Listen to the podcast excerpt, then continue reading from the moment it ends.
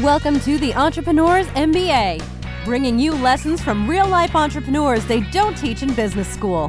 Here's your host, business coach and marketing strategist, Adam Kipnis.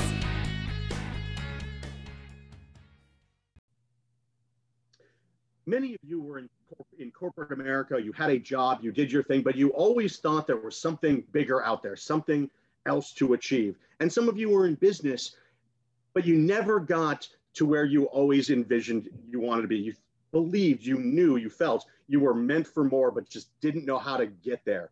We're going to dig into that, not only why that happens to people, but what are things that you can do to attain more, to get to the highest levels of your human potential and exceed what you really think is possible. This is Adam Kipnis, host of the Entrepreneur's MBA podcast. Appreciate you all taking a listen today. As always, we're brought to you by the C-Suite Network, and love them for their support and promotion of the show and the platform they provide.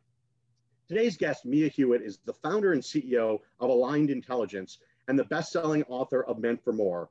She's an expert on the topic of human potential. She helps entrepreneurs and aspiring entrepreneurs who know they are meant for more stop secretly struggling to make 6- or 7-figure leaps in their business using her Aligned Intelligence Method. This methodology works consistently and predictably to allow her clients the ability to coach themselves through any obstacle, build their dream businesses, and feel fulfilled in their purpose. Mia's passionate about empowering purpose-driven entrepreneurs to live the lives they've always known they were meant to be living. And isn't that a great thing? Welcome to the show, Mia. Thanks for being here. Hey, thank you so much, Adam. Thanks so much for having me. You're very welcome. And I'm excited for this conversation, as I am with most, because I don't take conversations I'm not excited about, but I'm excited about this because many people, especially people listening to this show, are striving to a greater end, whether that's more money, whether that's bigger fulfillment, whether that's making a bigger change in the universe. How did you start on this path? What led you to study human potential, both for yourself and for other people? That's a great question. So when I was about 13 years old, my dog died because our house was so infested with fleas, Adam, that they literally sucked the blood out of him. Like I grew up poor in that area, in that section of my life. And I made a decision at 13 years old. I don't know how I'm going to be rich, but I am not going to be poor. And I remember making that decision and then saying, you know, I don't know what it's going to take, but when I figure this out, I'm going to give it to the world. So that happened then. And the third decision I made that day is I would never have a child or an animal that I couldn't afford to take care of. Right? Like I grew up poor and became driven to be successful, but it was really more, I built two multi-million-dollar companies. And the first one was, you know, I co-owned with my ex-husband now, but my husband at the time. And the first one was completely built from like fear and like trying to survive, trying to do it right, you know, complete survival mode, like really just complete survival mode. And the wildest thing, the second one, I completely did it, both multi-million-dollar companies, one completely from survival, the second one completely from thriving, flow, allowing, ease. Now, if you had told me that, Adam, that was possible back then, I probably would have wanted to kill you. Right? Like, who wants to hear that when you're in the middle of shit? But like, can you feel that? Like, it's like, I didn't even know that was possible, that you could build a multi-million-dollar company and not be in survival mode, not be in fear, I didn't even know that was possible. But now I do. and I can't wait to hear how. You know, it's interesting that you say that, because the idea of being in ease and in almost a relaxed state and growing a business and running a business is sort of the antithesis of what many, whether it's TV shows or many people's hard luck stories will tell you. It's about taking action. It's about working harder. They say work smarter instead of working harder, but we know 90+% of entrepreneurs do the opposite. They work harder. Let's go back to when you were 13. Did you dive into business then when you made that decision that I've got to go sell some stuff? Or did you dive into school, into building education? What action was created by that 13-year-old? Yeah, that's a great question. I really dove into personal development. Like I started trying to really understand how, what is this? How do we work? And how do I get that to work? I didn't go, I built the first one. I started working when I was 13 years old, because if I wanted to eat, I needed to work. So I started working at 13 years old, and it was really awesome. A little mom and pop type of Minio's Wings and Raw Bar, shout out to them. They're I'm so grateful for them to this day. But it was a family owned restaurant that gave me the opportunity, because obviously I'm underage. And they, if it wasn't for them, they gave me free food, as well as a place to work and earn some money. So I didn't know how I was going to do this. So I didn't have anyone in my family that was wealthy at all. So I didn't have any kind of role model.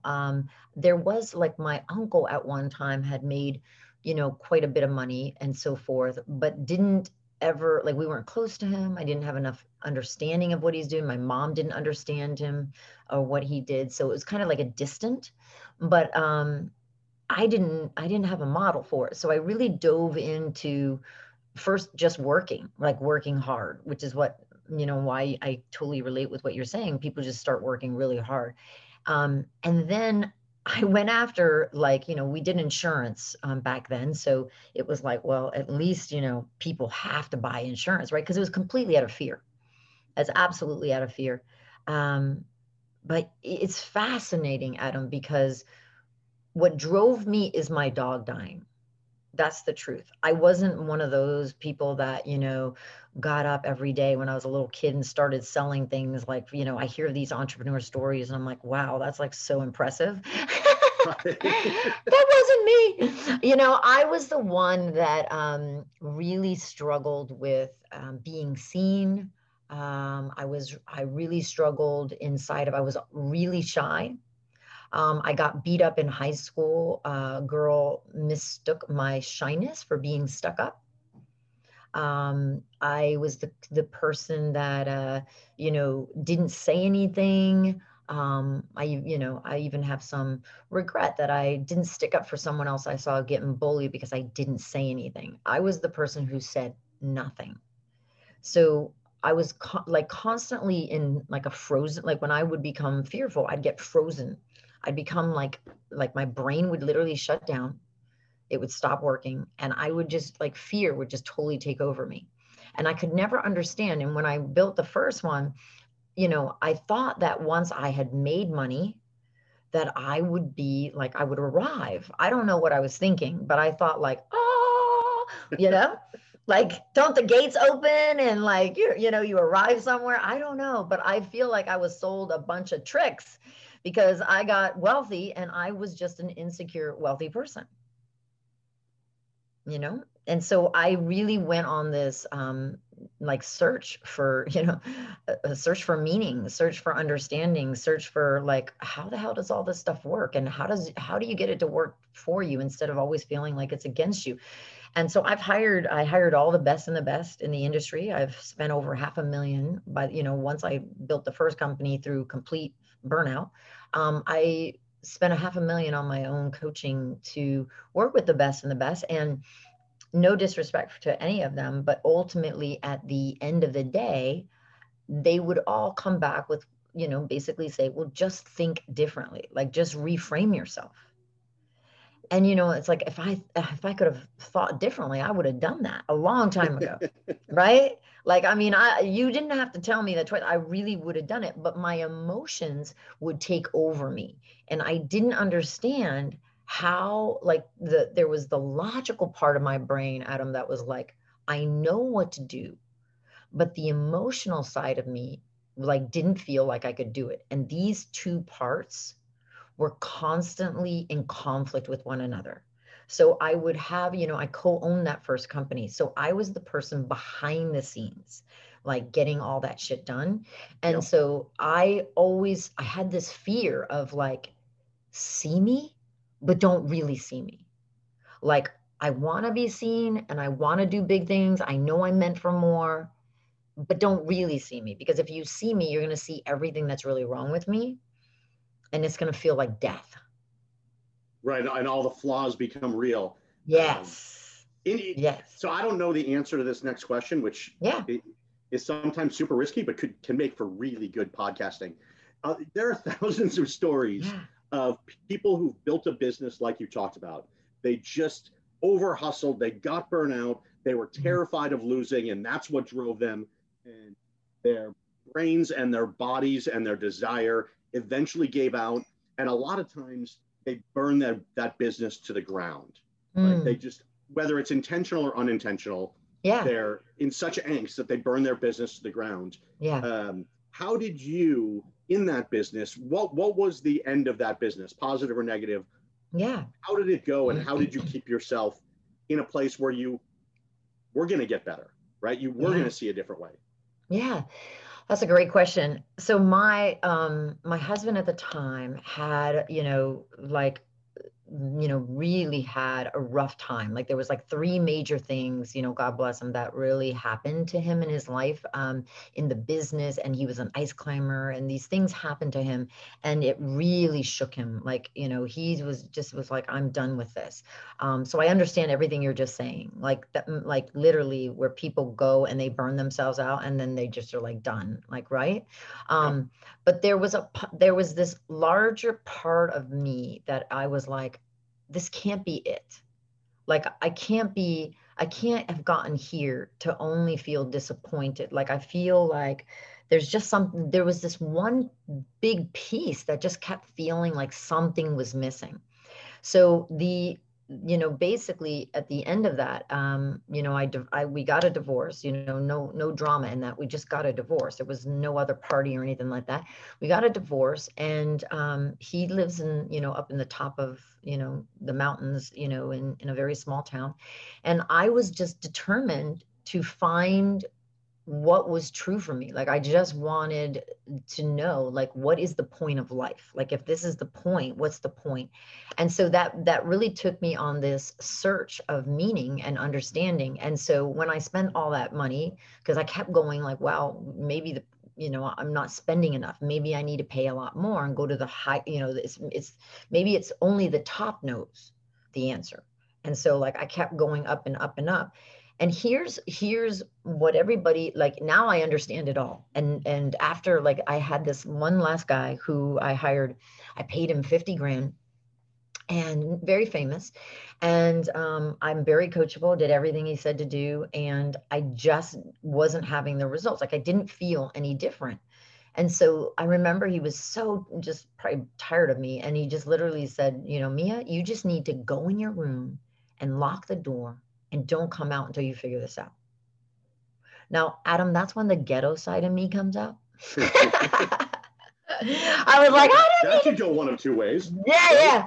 I didn't need to pay $50,000 to tell me that. I could have just stayed in my room, get my own $50,000, because you don't ever forget the value of a dollar. You don't go through being poor and don't value the value of a dollar. So anyway, long story short, that was the catalyst, though, that propelled me. Like, I became obsessed, like obsessed. So I'm not an overnight success. It took me 6 years to really dial in, and literally I invented this methodology, this technology that literally helps anyone who has been struggling,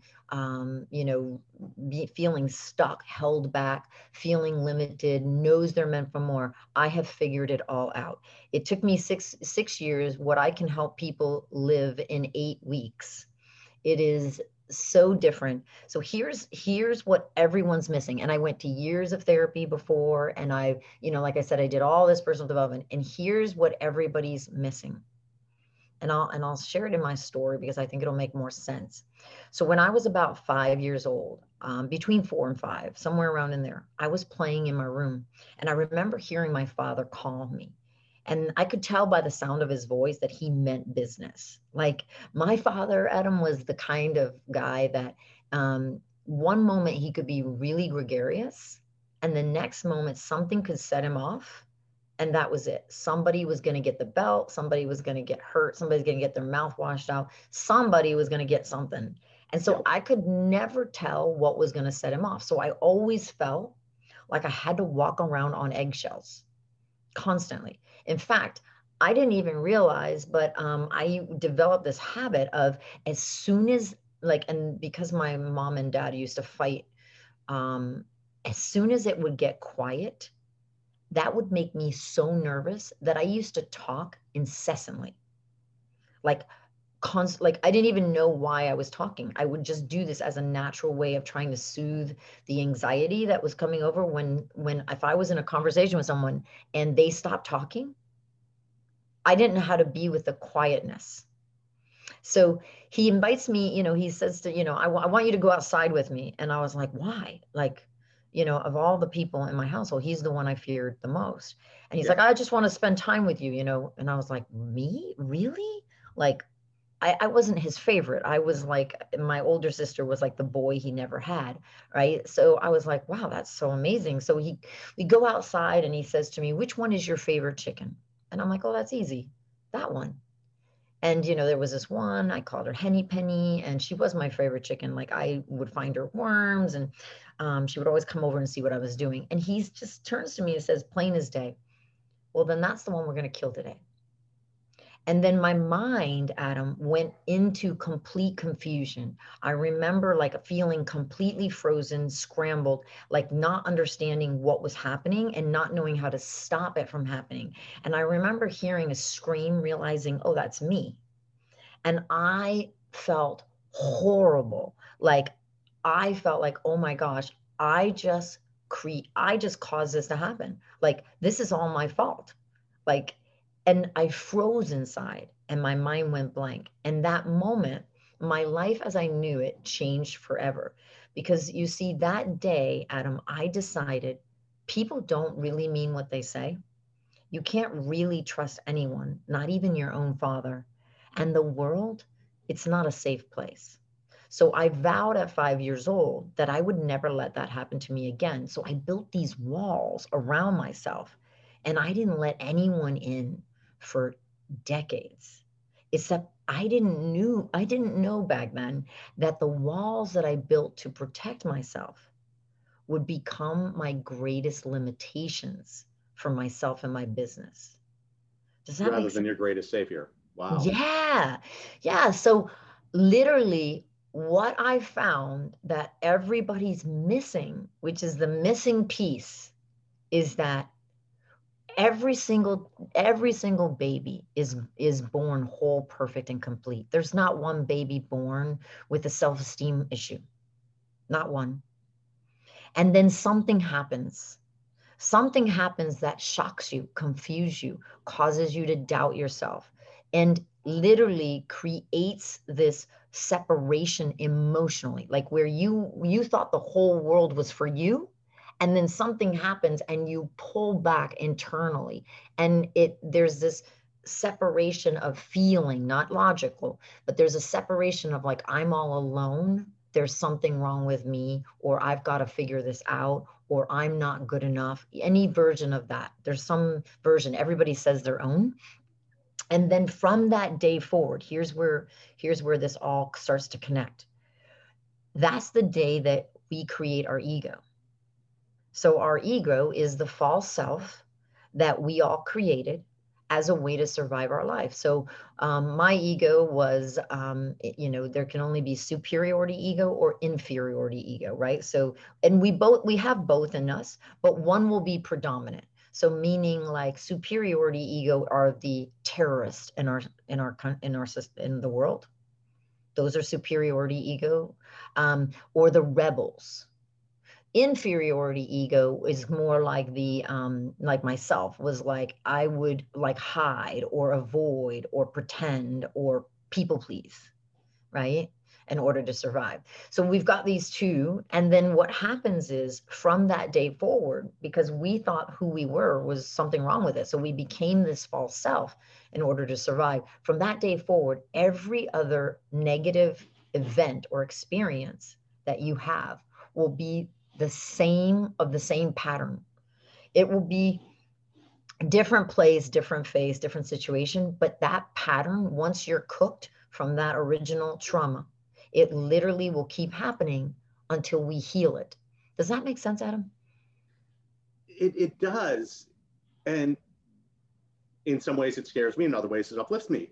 Yeah. And it's interesting, because you talk about separating your actual truth from your ego. Yeah. Right? And the ego is a thing, but then you've got a truth that we're living in. But for a lot of us, and I'll include me in a big way in this, sometimes I don't want to admit my truth. Yeah, I'm good not telling anyone the truth. Yeah. So when you're talking to your clients or talking about this topic, you're kind of making people sell themselves twice, right? One, I've got to sell myself on, yes, there's a different ego, a different way I can be, but also I've got to admit some things to myself. How do you help people overcome that? Because I know that's a big topic of, there's stuff that you just need to let go of and you just need to admit. How do you get people to do that? Because I would bet you get a fair amount of resistance. You know, that's a great question, Adam. The truth is inside of, like, by the time they come to me, the pain of what they're living is greater than the fear of the change. So by the time they come to me, they've already tried everything else. Like the problem, the reason why things stay a problem is because we have the wrong problem. Let me explain. So there is a universal law, because I only talk in truths and ultimate truths like that exist in no matter what the time, culture, or where this exists. It's always going to be a truth. So it's a principle. So there's a universal law called the universal law of polarity. And the law of polarity says that nothing in this universe exists in a half of something. It's always equal in an equal and opposite whole. Let me explain it. If there's an up, there's a down. If there's an in, there's an out. So what this means is, for a problem to exist, the equal and opposite solution must equally exist at the same moment in time, simultaneously, and not a different moment. They equally exist because time is a human construct. It's man-made. It's not true. Right? There's just inside of, we gave it a time as a way to communicate based on, like, they put a pole in the middle of town when sun hit a certain level, they gave it certain times of that so they could meet at different times. But the truth is everything's existing simultaneously. So what does that mean? And how does this all come together inside of that? What happens is that when we don't understand that, when we don't understand for a problem to exist, the equal and opposite solution must equally exist, we actually convince ourselves that problems are facts, right? Like, yeah, it really is. It's fascinating. It really is fascinating. And so inside of that, by the time that people are coming to me, they've tried everything.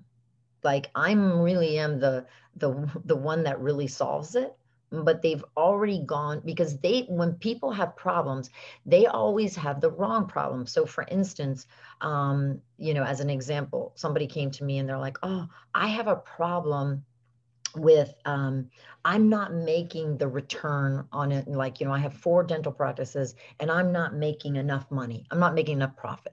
So the problem is I'm not making enough profit. That was not her problem. Her problem, right? Her problem, well, yeah. And I see this all the time. I'm sure you see this all the time, right? She had 4 dental practices, but wasn't making any money. Now, this happens all the time. So I had to find, okay, let's find where your original trauma is. And then it's going to show me the real problem, right? Because it's always in the emotional root cause of it. So what happened to her was her trauma was when she was a baby, because communication actually happens non-verbally. Then we give it words or language in order to put it into a format, but it literally happens energetically. So when we're born, we are born and we have the ability to feel. So babies or children, that's why I see the most around between 2 and 3 years old, 2, 3, 4. No, everything after that is not the original when they go after like 6 years old. Those are just more of the same. But hers was when she was a baby, apparently her dad thought that the mother had died. There was a miscommunication. So when he picked her up, all that energy of loss and trauma was in him. And the baby internalized that as a feeling, right? So she actually she had this feeling of something's really wrong, and internally with her. She made it like children always internalize it. 2, 3 years. She made it like there's something really wrong. So her biggest thing, she went into people pleasing and surviving. And her biggest thing was she couldn't hold those. She wasn't holding any of those practices accountable to the results because she didn't want to offend them or, you know, was afraid of their judgment or their opinions, right? Like this is the real problem, not the problem they think they had. Or let's say this other gentleman, he was, when he came to me, he was like 57 years old. He had never been able to scale his company to the level he knew he was capable of. He knew he was meant for more, couldn't figure out why. He wasn't doing it. And his greatest fear was rejection. He was afraid of being rejected. Like if he went into the banks and asked for the money, based on the way he was doing his business, they were going to reject him, and he just couldn't live with that. It would feel like death. So when I asked him, okay, let's look at your trauma, and he said, oh, I already know my trauma. I've been to years of therapy. Okay, what's your trauma? Oh, when I was 3 years old, I died of an asthma attack. That's not your trauma. And he's like, what? And I'm like, no, by the time it gets bigger, that's just another bigger form of the original one. So I took him to his real trauma. And his trauma was when he was 18 months old, he used to get out of the crib and he couldn't even walk. He would fall to the ground, crawl over the wall, stand up, and then walk around the house. And his mom didn't know what to do with him. So one day she took him, put him in the crib and locked the door. That was so traumatic for that little boy. That traumatized him so much. He screamed, he cried. It broke his heart. It broke his heart. That day, he made the decision that other people control you. That other people, the power is in other people's hand. It scared him so much that then he started to see where this is all playing out everywhere in his life, why he doesn't go to the bank, why he's afraid of rejection. But even at a young age, if his mom was driving the car, they would go away from the home, he would get so scared. And he's like, are you sure? Are you sure you know where you are?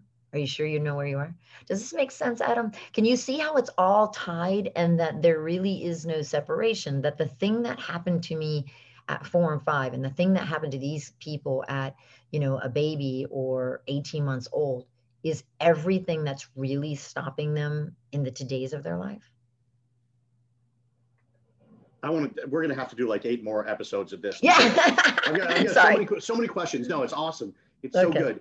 I got one quick question, and then I want to jump into the book a little bit. Yeah, yeah. And I know, obviously, that a lot of what you're talking about here is in the book. Yes. But I'll just use myself. For so many of me, right, I don't know what I don't know. Yeah. About what went on when I was 1, 2, 3 years old. Exactly. Without giving, the full psychology of it or how you get to that. Yeah. How do we, like, if someone got off of this episode and they're like, I always knew there was something. Yep.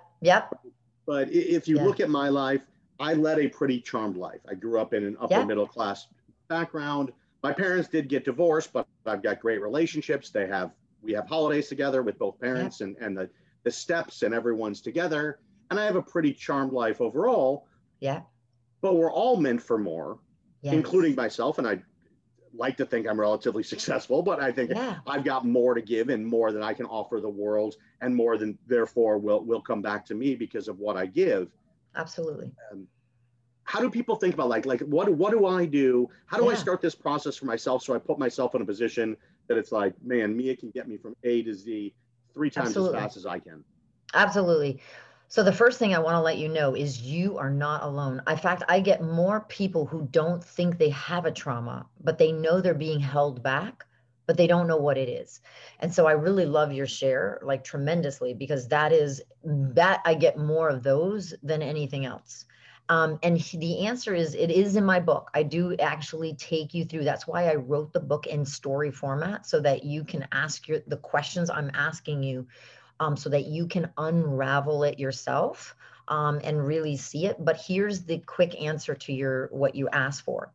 The reason that therapy doesn't work and the personal development hasn't worked when they go through the mindset, because they're going through the mind. It's actually not in the mind. The way you find what your trauma was, and feel this, because we don't have a conscious mind, our rational mind doesn't get to develop until after the age of 7, it starts building, right? So we only have a subconscious mind, a feeling mind. That's why as kids, when somebody would tell us something, our eyes will dilate and we just soak everything in like a sponge, like a recording, right? It just goes in as truth into the emotional mind. So that's the subconscious emotional mind. So the key is, the way you find it is not by logically thinking about it. You actually want to guide yourself by feeling. What is the earliest memory? And this is how you can feel it. That you want to ask yourself, like, get in touch with, close your eyes and feel into your body. And you want to ask yourself, what is the earliest memory that before this experience happened, I totally trusted myself, I trusted others, and I trusted life. Like, the whole world was for me. Like, I couldn't wait to get up in the morning and hit the ground running, because life was an adventure. Everything was for me. There was no separation from me and life. And then something happened. Something happened that shocked me, confused you, caused you to doubt yourself, became fearful in some way. What happened?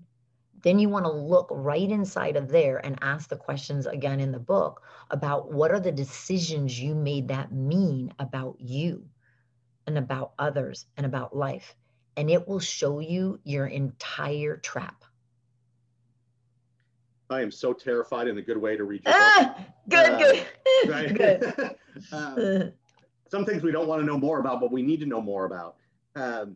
So I want to talk a little bit about the book, because I think it's so important what you're talking about, that especially for the entrepreneur that wants to do the next thing, and their counterpart, the person with a job. And a lot of people that listen to my show are corporate and want to do their own thing. So they're making a good living. They've got money, but they know that there's just something better than going to work 9 to 5, or they want to be their own boss, or all those things. And so this book is a critical piece of that. And for everyone out there, books don't make you money. Yeah, they don't. They may make you opportunities to make you money, but books don't make you money. So likely when you wrote your book, it was another $50,000 coaching experience, right? Because you probably wrote a lot of money to have it all done and get it where you wanted it to be. Why a book? You've got a 7-figure business. You're helping lots of people. You're obviously changing people's lives. Yeah. And the book can be obviously a greater opportunity to be out there and to help more people. Yeah. But it had to take you away from the day-to-day in a big way, not only financially, but in time. Why take the time away from doing what you were doing to write this book, to get it out there? No, I love that. I love that question so much, and I'm going to answer all of it. The first thing is that day that I made a promise back in, when I was 13 years old, that I was going to figure this all out and give it to people. I really was. I really am a woman of my promises. I really keep integrity. My word means everything to me. So I knew that when I figured all this out, I was going to give it to the world. 100%. Like that is my, my greatest intention. My mission is to help 5,000 business owners or entrepreneurs or those that want to be entrepreneurs know how to do that for themselves, such that they will then in turn help their own 5,000 people for themselves, and that I've indirectly impacted 25 million people, because you can't come through what I'm doing and stay the same. It literally is, it takes you back home to who you really are. And so it is life-giving, and it's also, you become more of who you really are, and you get to let go. So you keep the strengths of who you became, but you get to let go of all the weaknesses. So to answer your question about the book, though, I am an entrepreneur. So I've been an entrepreneur over 33 years now. So I knew there was no money in books. So what I did is I'm answering also your question of what I do for marketing inside of this. I actually use my book as a book funnel. I believe in creating SLOs, self-liquidating offers. So the book is $5.90. That's not a lot, but there is, it is built inside of a funnel, because that's where, it pays for the advertising in itself, and then literally creates my clients. That's just one funnel that I have. So one funnel. So last year, my book in this funnel sold 21,847 books. That funnel in sales did, just on the book funnel, did 127,963. In that. That's not my program, because those that want to live the book, they actually come join me in the year-long program. So that's just the book funnel. Does that help you in seeing how I look at, because what I learned, Adam, I built two multi-million-dollar companies. And the first company, what I learned about that was it's not how much you make, it's how much you get to keep. Right? Yep, exactly. So I was like, So I'm all about, I really think of wealth now as I'm my own bank. So I think of wealth in terms of, and I really mean that literally, like my own bank. So I think of wealth as how do I take money that has no meaning? I'm not attached to money. Money doesn't define me at all. But how do I take something that has no meaning, no attachment to it whatsoever, and I have no resistance to it? But how do I take that and allow it to really work for me 24/7? What are the ways that I'm using that money to, it never calls in sick. It doesn't take days off, right? Right? How do I think like a bank where I'm, lending money in order, to get higher returns? So I'm always making money on my money. And then how do I think that way in terms of everything I do in my business? I'm always looking at it from the perspective of how can we create a self-liquidating offer? How do we get paid to get paid? Does that make sense? You just covered 27 episodes in 2.5 minutes. Yeah. So for all the listeners, I want to bring a few things together here, and I love it. So the self-liquidating offer, for those of you who don't know what that means, reach out to me. She's at MiaHewett.com is her website, Mia.Hewett on Instagram, at Mia Hewett, pretty much everywhere else. Instagram's got the dot between the two. Everything else is straight her name. And one of the things that I learned is spend the $5.90, one, because it'll change your life just by reading the book, but also when you do it, follow the path. Then one of my good friends says the old R&D is research and develop. The new R&D is replicate and duplicate. Yeah. So do what Mia does. So if you have a book, if you have any offer, and it can be something free, it can be something like a book, mm-hmm. do it and follow it. And then go back, I think it's episodes like, it's in the 60s. I had two episodes where Russell Brunson teaches the funnel offer and nice. Self-liquidating offers and what it means. So listen to those and then re-listen to minutes 28 through 31, I believe, of this episode in a real life example. So that's how you all can make money, but you can also change your life with the book. Yeah. Last question, since you answered my marketing question, what do we do next? Right. Yeah, obviously, people can reach out to you and work with you, and you've got a year-long program. I'm sure you've got some other programs that are available. Get the book. But I get off this episode, and now I'm inspired. I'm like, I think I finally get it. I hear something different. It's not just about working more hours. I can be smart about it. What do they do first when they get off this episode to start them on the right path? Absolutely. The first thing I would say is I'm going to give you the book for free. You don't have to pay the $5.90. You can go to MiaMeantForMoreBook.com, all one, you know, one word of it, MiaMeantForMoreBook.com, and then punch in free book, capital F, one word, free book. Just download it for free. You can get it for free just for listening here today. So I just want to give you that first, because that is the number one thing I would tell somebody to do next, because it's going to show you your whole life in a dime. Like when you go through that, it's going to show you exactly what has really been stopping you your whole life. The second thing is, I also want to tell people, give yourself grace. It is really difficult to find your own trauma. And it's not because there's something wrong with you, but here's why. Even though I tell you how to do it, I do tell you exactly how to do it, and I ask you the questions and everything. The reason, though, is because it's a lot like a heart surgeon doing his own heart surgery. Here's why. Because it's very difficult for us to be the patient and the practitioner at the same time. Does that make sense, Adam? It's not because, like, if you could just... Yeah, totally. That is the reason why it's so hard, because you can't see yourself from inside yourself. So it is easy. It's easy for me to see people's, like, I can do them in my sleep. I can get someone's trauma. Very, very simple. But once you see it, the way home is to actually heal it. Now, here's the second piece. We can't heal it in the mind, which is why the problem is they keep thinking it is in the mind. It's not. It's actually in the emotions, in the body. So we heal it emotionally, and then we free the mind. So what this does is basically what we're doing is we're healing what was there and then freeing the mind from the negative self-talk, being able to really teach people how to process their own emotions so they never get stopped again, and then how to no longer fear people's judgments or opinions, and then how to use their voice and stay in power.